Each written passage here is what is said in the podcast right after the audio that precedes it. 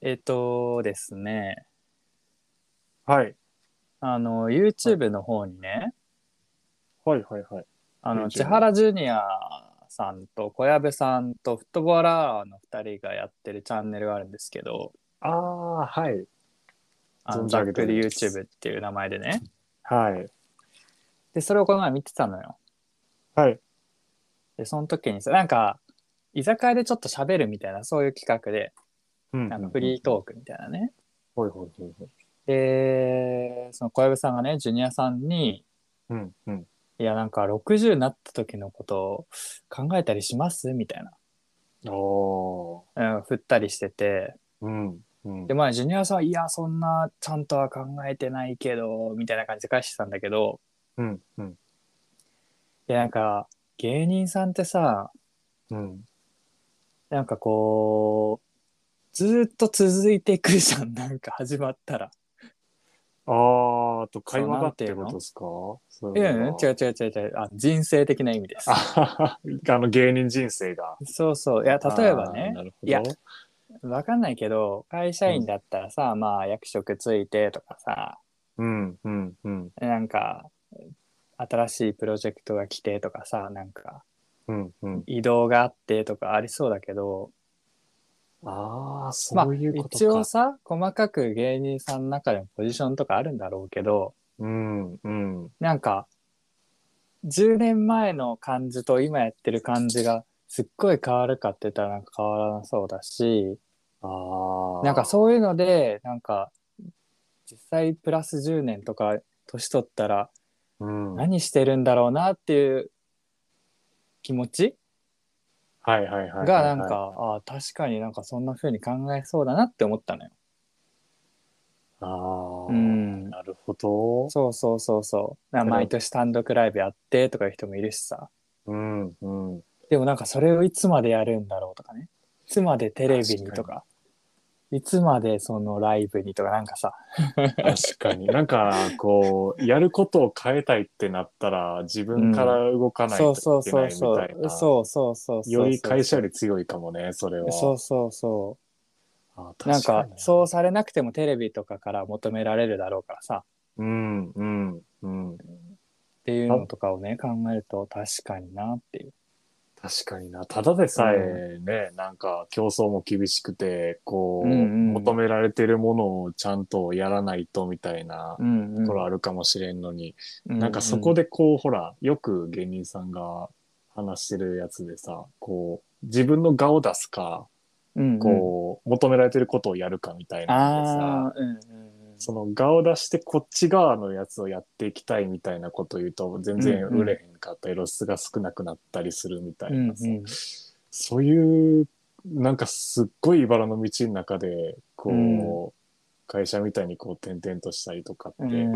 かなり難しいやろうなってそうだよめっちゃね。思うね。なんかそうそうそう。急にスタイル変えるとかもさ、ああしづらいだろうしさ、うんうん、とはいえね家族がいる人はうんうんうんやっぱり仕事としては続けなきゃいけないだろうしそうやね。なんかねそう考えると、うんあれかあの会社員とかの方がうんまだ、なんか安定してるという か、自由に動きやすいところはあるんかもね。うんそうねやっぱ特殊な仕事だよねあの表に出る仕事っていうのはね、いや、ほんまにね、うなんんか、すげえうな、んそう考えると。まあすうん、そういう意味ではね、うんまあ、我々はまあ自由っていうほどなんかす自ご由いフリーダムな生き方をしてるわけじゃないけどそれもなんかピンとこんけどう んうね。ん、ただまあなんかねもしやりたいことがあったらなんかそれをね、こう、道筋はうん見えるどうといにうかか。できる可能性はなんかねうん、ありますわあるなの。かななんてねうん。思ったり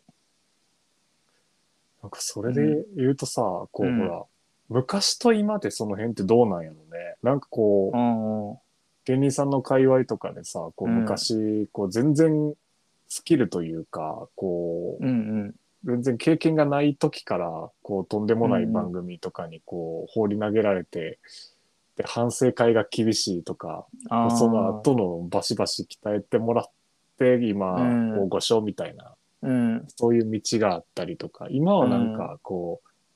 う、目をつけられてからすごい伸びていくみたいな感じ。うんうんうんで結局本人のこう面白さが先に来てみたいなのに変わりつつあるってなるとうんう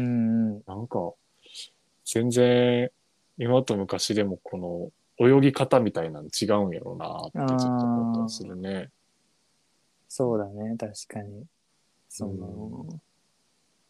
そうだよね。完全に変わってるんだろうね、そういうのって。うん、その今のね、中堅以上の人たちと若い人たちとの間ではね。あ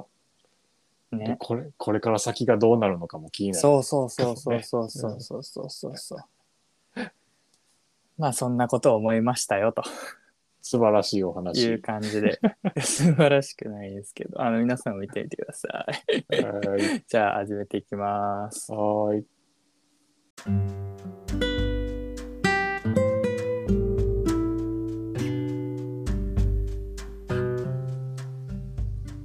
こんばんは。キャンプファイヤー今日も始めていきたいと思います。ゆうたです。よ浩平です。ろしくお願いします。よろしくお願いします。さて、これから、さてさていやー、こう、オープニングの話でもありましたけど、なんか、これから先おうどうなるかみたいな話あったじゃないですか。うだんうんうんねから、それで言うと、こう、自分の、自分がこう、これから先どうなっていくんやろうみたいなあことをちょくちょく考えたりーうんうんするんですよねう。んうん。でこのうん、なんかね将来というかうん、うん。これから先の部分でってことだよね。そうそうそうそう、うんうんほらなんか飲み会とかでもさうこんうんう 10, 10代じゃねえややべえや10代飲み会行ったらなんかその20いや ちょっとあの危険な発言やめてくだ さい。まあ、何を飲む飲み会かは知らないですけむまあど確かに確かにそれによりますから。だから全然飲み会じゃなくてもいいですけどほら話のテーマがさこううんうん年齢によってどんどん変わっていくじゃないですか、か驚くほど変わるよ。かマジで変わるよな、いやわかるわ。なんかうん20歳とか21とかは、うんまあ、大学の講義だるいとかさなんか、明日どうするとかこの映画おもろかったみたいな話ばっかしてたような気がするんやけどそれがねだんだん年を重ねると企業ど,、どこの企業に就職するかとかになりで、うん見事になんか結婚とかどうするみたいな話になりなるなっていう。いあやーいや、まさか、20歳前半の頃も自分が、いやいや、まさかそんなテンプレみたいなことを話すような人になるか、自分がってなったら、うんもうなっちゃってるしね。ぁ。 いやわかるわ。なんかなるよね。うん。うんいや、実際、え うん。ー結婚とかしたいっすからね。今のはどっち独り言それとも僕への質問ですかどっちですかあ、あの、独り言っす、すみません。 ああすいませんい やでもやっぱこう同世代で話すとさうん。やっぱ基本的にねその考えてることは近いからまあそういう話題になりがちよなうん、うんう。んうんみんなが一回はね考えることだろうしとかねうん、う。うんんまあどうですその実際まあ我々20半ばにしてはい。やってますけどこれから、うんあなんかね、えーちょっと待って、これな何歳までの先の話にし ますこれいやそれをね そこがポイントなんだよね実際ね、いやそうっすよね。うんまあでもさよくあるのはね、まあ3030が区切りだなっつってねそうね、うんそうね。30からの40みたいなねうん。うんそうじゃあまあ一旦35ぐらいとかで、はいはいはい自分の将来とか想像すると、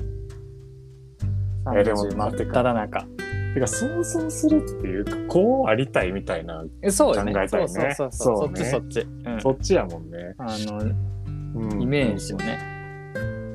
そうね35やったらさ、うん、えでも俺もうバリバリ子育てしときたいかも子育て全盛期子育て全盛期やと思う ね多分いいですねっていうのもうねん最近、多分俺あの何か守るものがあると燃えると思うよキモいこと言うとな んかあのいやキモいっていうかわかりますよでもあわかりますありがたい、うんなんかねうんそうお仕事とかでもまうんあシンプルに自分のために今お金を稼いでるみたいな、こう傍から見るとそういう状態になってるじゃないですうか。んうんただなんかほらあのこの子のためにあの自分は働いてるというか、頑張るんやぞうんみたいなところがあれば、俺はすごい頑張れる気がする。あーでもなんかねうん、その気持ちになってはみたいよねあやっぱさ、うんこうそのお子さんのさうん写真を、あのロック画面にしてたりとかさ、あーはいデスクのとこに置いてる人とかおるやんおると思う。でもそうんな感じになるのかなとか思うけどやっぱそういうのがなんか頑張るあれになるんだろうねうんいやうーんそうなるしなんかそうなってみたいな。いやそうなってそうだよそしてどうだろうねほんまうに。んなんかあるのなんかこういうのを一緒にやってみたいとかさ子供とあ子供とねうんあの基本はほらあのうん子供がやりたいって言ったことをさ、こうやらしたいけど、欲を言うとやで、欲を言うといキャやッチ、もちろんもちろんキャッチボールは絶対したいなって思う、まあそりやっぱゃりそうだよな野球部出身そうなんよねなんかこううんグローブとかも揃えちゃって、うんキャキャッチボールいいじゃんやりたいね、うでなんかんいいねあと勉強教えたいななんか理系の科目とかでこういや浩平君が言ってる理系ってもうレベル高すぎいやるいやい理や系いやだからそう算数とかではないでしょもはやあでもなんか物理面白くないって言ってる 人あーでもね確か我が子に対して、にこんな面白いことあるんやで、みたいな。うんあーでもそんなんはすごいいいかもね確かにいやいきなり量子力学だとか言い出したらどうし ようかと思ってたけどでもなんか、う。うんさここまで来いよ、みたいな。うやってみたいね。ん物語とかだとさよくその反動パターンがあるじゃん、ああ、うん。うん、逆に親のやってることはみたいなとかね確かにね。確かに。そうならい。ないでほしいよなだからそうね。そうねうんうんえ、なんか、ゆうたくんは、そういうのあるんですか、こう子はい供はいもそうかもしれないですし、んなんかそれ以外にもなんかこういう生活こういう生活ね。うん、だからもうシンプルに言うとうん、あのなんかすごいいやこれ休みの日ね休みの日だけどうんうんうんまあやっぱなんて言うんだろうまあ家族ももしいたらそうだしうんまあね子供がちっちゃかったら難しいのかもしれないけどでもなんかとにかくプライベートの時間をよりよりこう充実させたくなっていそうだなという。あー、うんなるほど、うん、なんかうん、まあ今だったらさなんかぼーっと YouTube 見たりとか、うんうんそんなんはもうもういい良くなってるんじゃないかと、あーうんうんだからまあ朝からスポーツしてみたいなうんうんで朝ごはんをちゃんと食べてみたいなで午前中はもうガンガン掃除とかやってみたいなうんなるほどここからね出かけてみたいなで夜ご飯作ってみたいななんかそういうなんていうのこのうんうん一瞬の隙もないぐらい充実した休日というかいやでも分かります分かります、なんかうんこうちゃんとうん 地に足ついたこう生活そをうそうそうそうそうそ送りう。たいというか、うん現実と向き合いたいというか、うんうん、そうね。やっぱなんかまだね、言ってもこの社会新生活を探ってる感じがあるのよ、自分の中で。ああうんうんなんかうそなれんかは何し何したらいいんだろうみたいな。うんうん、うん社会人たるものみたいなこうそうそうそうそうそうそう。形が自分の中で定まってない感じは確かに、そうそうそうそう。だから本当は時間はいっぱいあるはずなんだけど、なんかうまく使い切れてないというか。うんううんん。だからなんかそういうね、まあ趣味もそうだし、うんうんなんか勉強してみたりとかさ、そうねうん、なんかそっちにうんなんかやっていきたいなみたいな感じはある。それはすげえわかるな、うんなんか今こう YouTube とかを見てる時間ってうん。こうあーなんかあの地に現実うん、から目を背けてる感あるなみたいな 感じうん。しちゃうんよねどうしても。うん。 ね。でなんとなくそうなんですよねこうえっ、と多分20歳のこれから30までか、うん。 30までのうちにこう、うんが一番こう自分の時間を持っているというかこうう、んうん。えーうん、なんか自分のやりたいようにできる時間なんじゃないかなってちょっと思ってて、うん。なんか30歳ぐらいとかが先になると、うん。なんかどなんか嫌でも YouTube とかからこう離れて、こう地に足ついた生活になっていくんかなみたいなああ、まあそうだよね。うん。完全にね、その一人で生きていくわけじゃなくなる可能性が高いからね。うんうんう、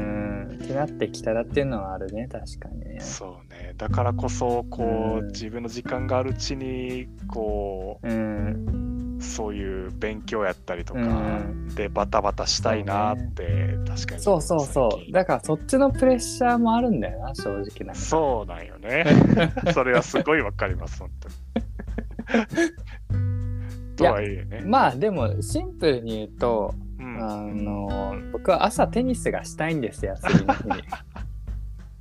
いや、最高やと思いますよ、朝テニス。うんいやこれねあの僕まあ前前回というか、まあ、以前の回でね言言ってたことですけど、うん、まあ、半年ぐらいねちょっと海外に行って仕事でうん、でその時にその日本人で一緒にテニスををしてくれる方がいたのようん、なんか知り合いになってうん、で毎週土曜の朝にみんなで集まってやってたんだけどうん、もうそれがやっぱなんかすごい良くてさ生活として。うん。ああ、なるほど。なるほど。うん、そうそうそうそうそう。単純に楽しかったっていうのもあるしなんか、うん、うん、ああ、やっぱその生活習慣というか、テニスを挟んだ一日って、すごい、ゆうたに合ってたんやろね。合ってたのかもしんない。うんいやもちろんねその土曜の朝ゆっくり起きたいっていう人の気持ちもわかるのでうん、まあこれは僕の個人的なあれですけどねうん、うん。いや、でも朝からこう動くと、やっぱ気分その一日のスタートとしては、こう、うんめっちゃいい感じのスタートダッシュ決めれたっていう感じになる、んそうだね。だからそれこそそんなのをだからあのーそういう子供とかと一緒にできる趣味を見つけたいよねそんなのはあるかも確かにああ。僕のキャッチボールじゃないけどうんうんうんうんうん。なるほどね。うん、そしたらまあよりよりね、うん、う、うんん、だし、確かにその場うで、ん、そうやな、子供とのこう楽しみもありつつ、こううん一日のすっきり始められるみたいなのもあ るし、うんうんまあ子供朝早いだろうしなそうね、そうね。学校ってすげえ早かったもんな、なんか、ようあんな時間に起きてたわ。本当に驚くほど早いよね今考えたらびっくりするわ、ほんまに。ねめちゃくちゃ早い7時に起きてとか、うんご飯食べて、ねそういう意味でどうですその仕事的な意味ではどうなのうん ?35 ぐらいの活躍具合はああ、35でのお仕事ですよね。お仕事。なんか多分、あの転職してると思うんですよね。なんあか、あ。あの、っていうか、うん。うーんと、なんとなく最近、こう、仕事、ちょっと前までは、うん。あの、なんていうか、まあ、趣味以外のところで、こう、やりたいこと、うん。ほんまにやりたいこととかをやって、とうん仕事はまあ、ある程度自分にこう、あったものであるものやけど、こう、うんうんそんなに本気に並んでも大丈夫かな、みたいな。うん。それぐらいのこう優先順位やったんやけどうん。なんかもうそういうことならほんまにやりたいことを仕事にこう絡ませるというかなんていうのはいはいはいあーもうちょっと自分のやりたいことにこう仕事寄せてってもいいんじゃないみたいなうんうんことをちょっと思ったりでうんこううん子供とかで育っていくってなった時にもうちょっとお金欲しいかもなとかちょっと思ったりほん ほんほんまにねまあほんまにちょっとまあまずあつねうん 大事大事なことだからね経済面もね、だからちょっとあのそういうところでこう今勉強すべきも何かみたいな考えたりだからまああうん、だから35の自分はああの、うんもっと自分のこうやりたいことみたいなちょっと羽を伸ばしてあできる環境であのやれてるといいなって思いますね。ーあーまあまあ言ったってねその人生の3分の1だか何分の1だかわからないけど働いてる時間って言われてるからねうん、ううんんいやえなんか仕事面ではゆうたくんもなんかあるんですかまあ僕は35はだからまあ結構技術を高めたいかなって感じだよね35ぐらいにはああうんうん技術的なところであの一個ちょっとこういっときたいとしっかりなるほど自分の、こう武器というかそうそうそうそうそうそうまあ知識というか技術というかうんうんうんでそこに一回ちょっとこうピークを持っていきたい感じはあるよね35ぐらいああなるほどね。うん確かにねそういう武器を1個持ってたらうんというかなんかこう必要おここあしゃあないなここ俺がおらんとやっぱあかんなみたいなうん感じになれると、うんうん頼もしいというかそうだねでそっから先はそれを踏まえてそのよりよりプラスアルファを出していけるようになるみたいななんかそういうう、イん、メージ。ああなるほどうね、んうん、いやしっかりしてるないやしっかりしてないですよ別 にふわっと生きてますよどっちかというと別に浩平君よりはふわっと生きてるけれどもっていうもし言うのであればいやいやいやうん、いやでもねそれこそ今ちょっととあるライセンスというかさうんライセンのス勉強なんかも始めたりしてねうんまあそんなんもちょっとこのそこに向けてのこうスタート段階というか、うんうんううん、ん、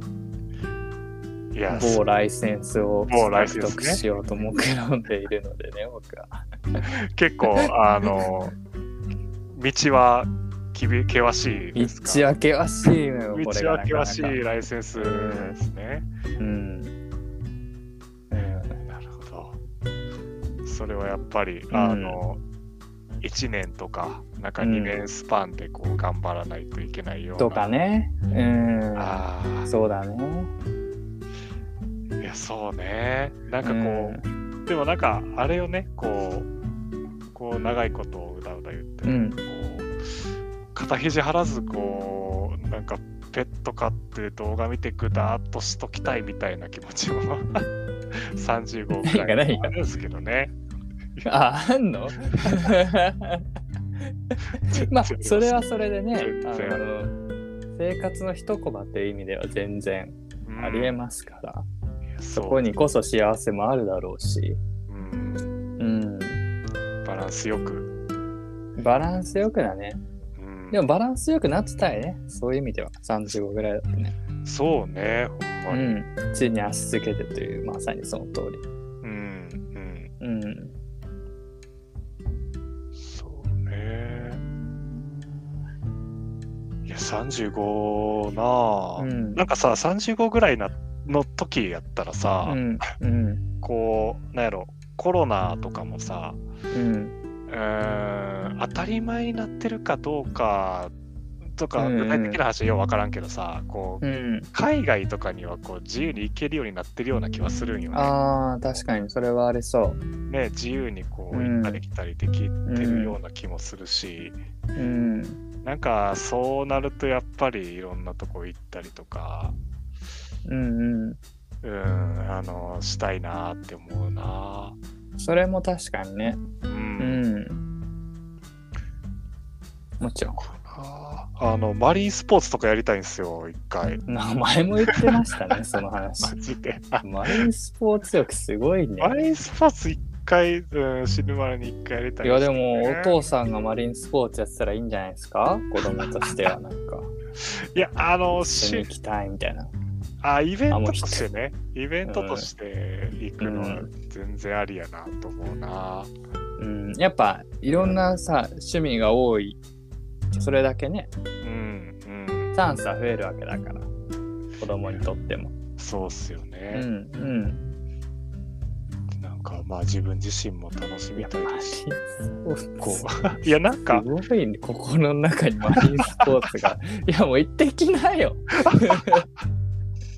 いや、なんか、あ今日の、夏終わりかけてますけど。そうっすね。なんかこう、うん。多分マリンスポーツとか、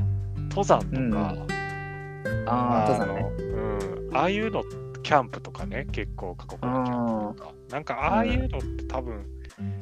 性を実感できるところやってああ。思うんすよなんうんかうん。あの僕自身が本能的にというか、 なんとなくそういう感じの、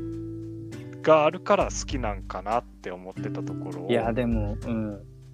えっと宇宙飛行士の誰だったっけ野口さんやったっけ野口さんうん。が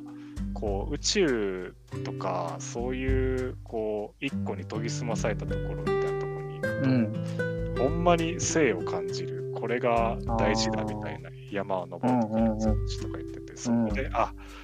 確かにそうやなと思ってやっと言葉として腑に落ちた感じがしてああ、なるほどね。浩平くん確かにそういう性をを実感したり、 その営みをなんか感じるみたいなのをすごい求めてるもんね。うーんうん。いや求めいやでもねはいはいはいいや、僕はまあ求めてるほどではないですけど、さすがに。はいうん。でも感じはしますよ、もちろん。ああそういうところに行ったりとかした時に、そうそうそうそう。うんだから昔ね、そのタイに行った時とかに、はいはいやっぱ日本にはないこの性のエネルギーを感じたのよ。ああ、うん、あるねそれはすごい衝撃的で今でも覚えてるんだけど、うんうんこうみんなすごい息息にいってるというかさ、わかるわかるなんかあーなんかそれをすごい感じたのね、めっちゃ覚えてるんだけど。ああなるほどね、うん、なんかさ、この、それこそ、もう、ね僕がバンコクとかはもう行ったんですけど、うん、うん首都だからさ、もうボンボン新しいビルとかも建ってきてるわけよ。うんうんもう日本より綺麗で新しいんじゃないかみたいな。うんその目の前になんか露店がずらっと並んでたりしてさあ本当にカオスな状況なのよ、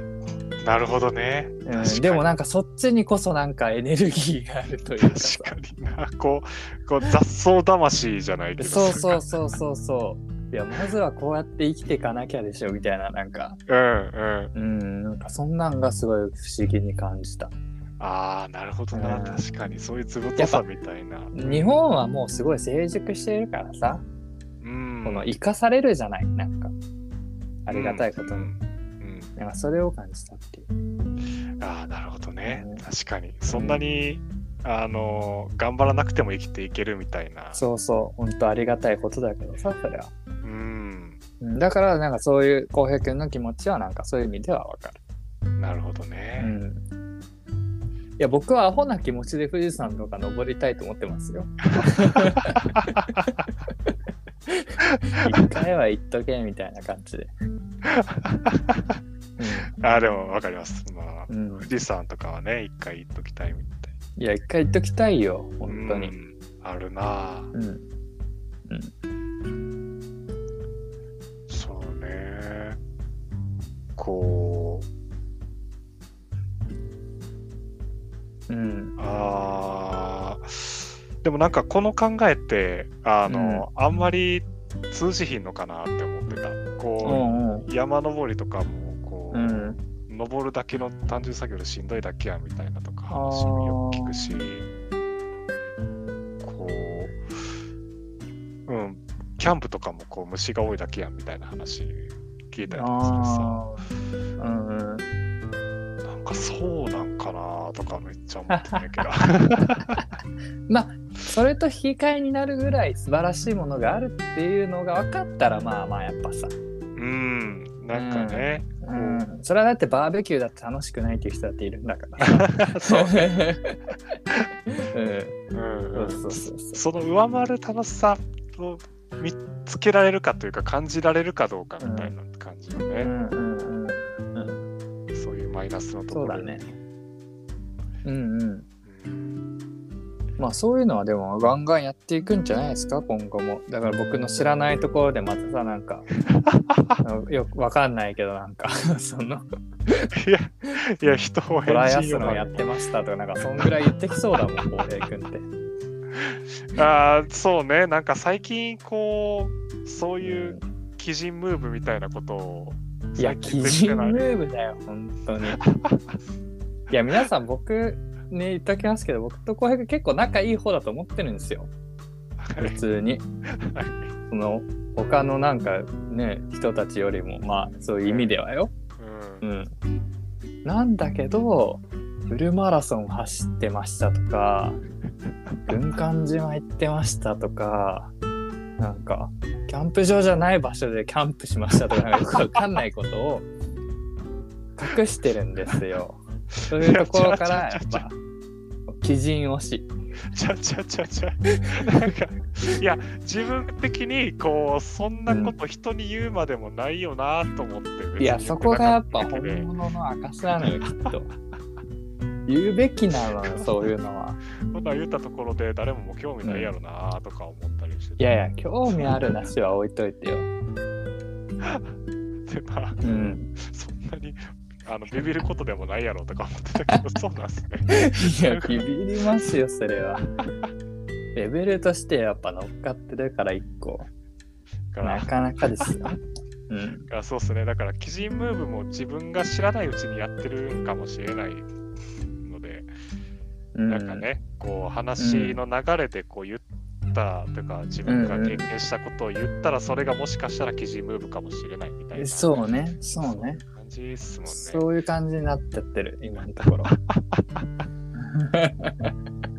まあ、もしかするとい思やいやわぬとこいいよろで。うんいや、本当だよ。本当に。あーうん。なんか納得いかんなうぁ。いやなんで、キシンムーブの話になっちゃったか忘れたけど。 忘れた。まあでも、何でしたっけ、富士山登りたいとかそういうことでしょうね、きっとそうね。ですね。うん。うん。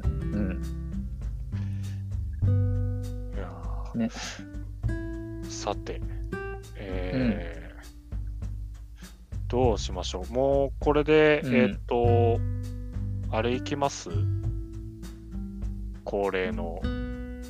あの、合ってないようなコーナー企画いきます。あってのようなコーナー企画いいきますかって言おうと思ったけど、うん。 9月なんですね。 9月になってんのよ。 9月だから次なんですね。のコーナーを考えないとなんですよ。なるほど。なるほど。ただ私考えておりません。いいんじゃないですか秋といえばみたいな感じ。ああ、もうい秋きなりそれ曲みたでいいなくか。秋曲いや、秋これそう。俺はこの前ちょっとか思ったんだが、秋の曲って呼ばれる曲が少なくない確かにな圧倒的に。いや俺も言ったものの全然思い浮かんでない、それこの前考えてたのよ。夏歌に秋歌でいっか、みたいな。いや、秋歌ってな。確かにまあそんな中でももちろんありますよ。僕のおすすめ曲。マジっすかもちろんです。秋曲っすか本当に、にやっぱうん桜的な歌とかね、はいはいはいその夏の歌とか、雪の歌とか、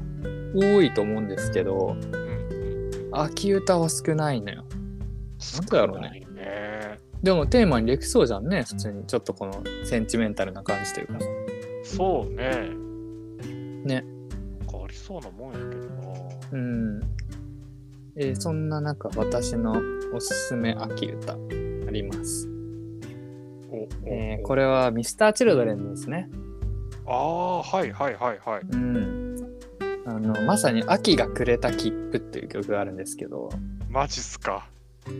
これはアルバム曲なのかなもしかしたら。2018年、重力と呼吸というアルバムに入ってるんですけど、ほうほうほまあちょっとバラード系かな。うとにかくメロデディーが綺麗。ぜひ聴いてみてください。ィうわミスターで、歌詞も、あのはい当然良い。そりゃあねミスターチルドレン、泣きそうになります多分これ一人であの夜聞いたらうマジっすかん まあ浩平君あんまミスチル聞かないかもしれないけど、そうね、ん、いやでもちょっと最近ね、うあの歌詞の方もちゃんと聞くようになった、そうだねうん作詞作曲だもんね言ったってね浩平君がやってるからミスチルの歌詞は素晴らしい、うんそうそうかもね確かにやっぱなんかうんさすがだなっていう感じえー、ちょっと聞いてみます、それはこれはまあ一つ浩平君あります秋歌あのき金木犀って秋でしたっけ金木犀秋でしょよしよしよし来た来た来たうあ金の木犀といえばもしか していや多分違うと思います多分違あうと思違いまうすあよかった安心しましたなんかシンプルにあうのん金木犀っていう曲なんですけどあれそんな曲あるんですかあるんですよ。あの、今、大人気の、えっ、と、うんアドさんっていうじゃないですか。アドさん。うん。はい。あの、ワンピースの曲とかうもんうんなってる。うん。で、その人が、あの、世に出る前っていうんですかね。なんか、うんこう歌い手って呼ばれるさ、ほら、ボカロ曲とかをこうあー歌ってみたみたいなことをやってる時に、えっ、と、クジラさん、クジラっていうボカロ P、あの、うんなんか聞いたことあるかも。うん。聞いたことあるかも。うん。なんが、えーっとアートさんに歌ってほしくて書いた曲、ああ、なるほどね。うん、なんかフューチャリングアドっていう感じでクジラさんのああ。曲ではいはい。 「金木犀」っていう曲があるんですよ。はい。で僕これでこうクジラさんとなんかアドさん、すげえってなったんですけど、えあの結構そのクジラさんがこうー。うん。なんというかブラックミュージックっていうのかねこう、うんうんうんちょっと裏乗りというか体が揺れるようなリズムというか、そういうのがうんす、あの得意というか表現してるメインの感じで、うんうんでベースやってたっていうのもあってこうめちゃめちゃベースラインかっこいいんですよ。うん。ああ。で曲調としてはどういう感じなのうーんとバラードでもないなちょっとえー、っと、うんシティ・ポップかなおー、はいはい。ちょっと揺れるようなあのおしゃれな感じ。なるほどね。うん。で歌詞が意外とあの、うん切ないっていうか、ああ、そこはやっぱそうなんだ。うん、うっていうのもあってちょっとおしゃれな感じと、あのん。うん。ちょっとダウンなあの歌詞も相まっていい感じの曲なんで、あのぜひとも聴いてみてください。素晴らしいおすすめ。ありがとうございます。いや出てきましたね、なねんとかなんと か。なんとかひねりで出してきましたから危ねちなみに僕が思ってた金木犀は何だと思いますええ絶対あれでしょうあのうわやっべやっべ名前忘れたあのあれあーちょっと待ってえー、なになに怖い怖い怖い怖い。あの猫とアレルギーとか作 っそう正解。キノコ帝国ね。そうですそうですそうです、うん。キノコ帝国さんのね、はい金木犀の夜っていうのがあるんで、ありますよねう、ん。てっきりそれかと思いました。それかと思わせといて、それもはい一曲ではある。あるそれも一曲でそは、んな感じで。うん。はいじゃあまあ今日はこんな感じでしょうかね。こんな感じですねうこんんな感じですねこんなは感じです。はい、はいじゃあまた次回。い、はい、はい、ではさようなら。さよなら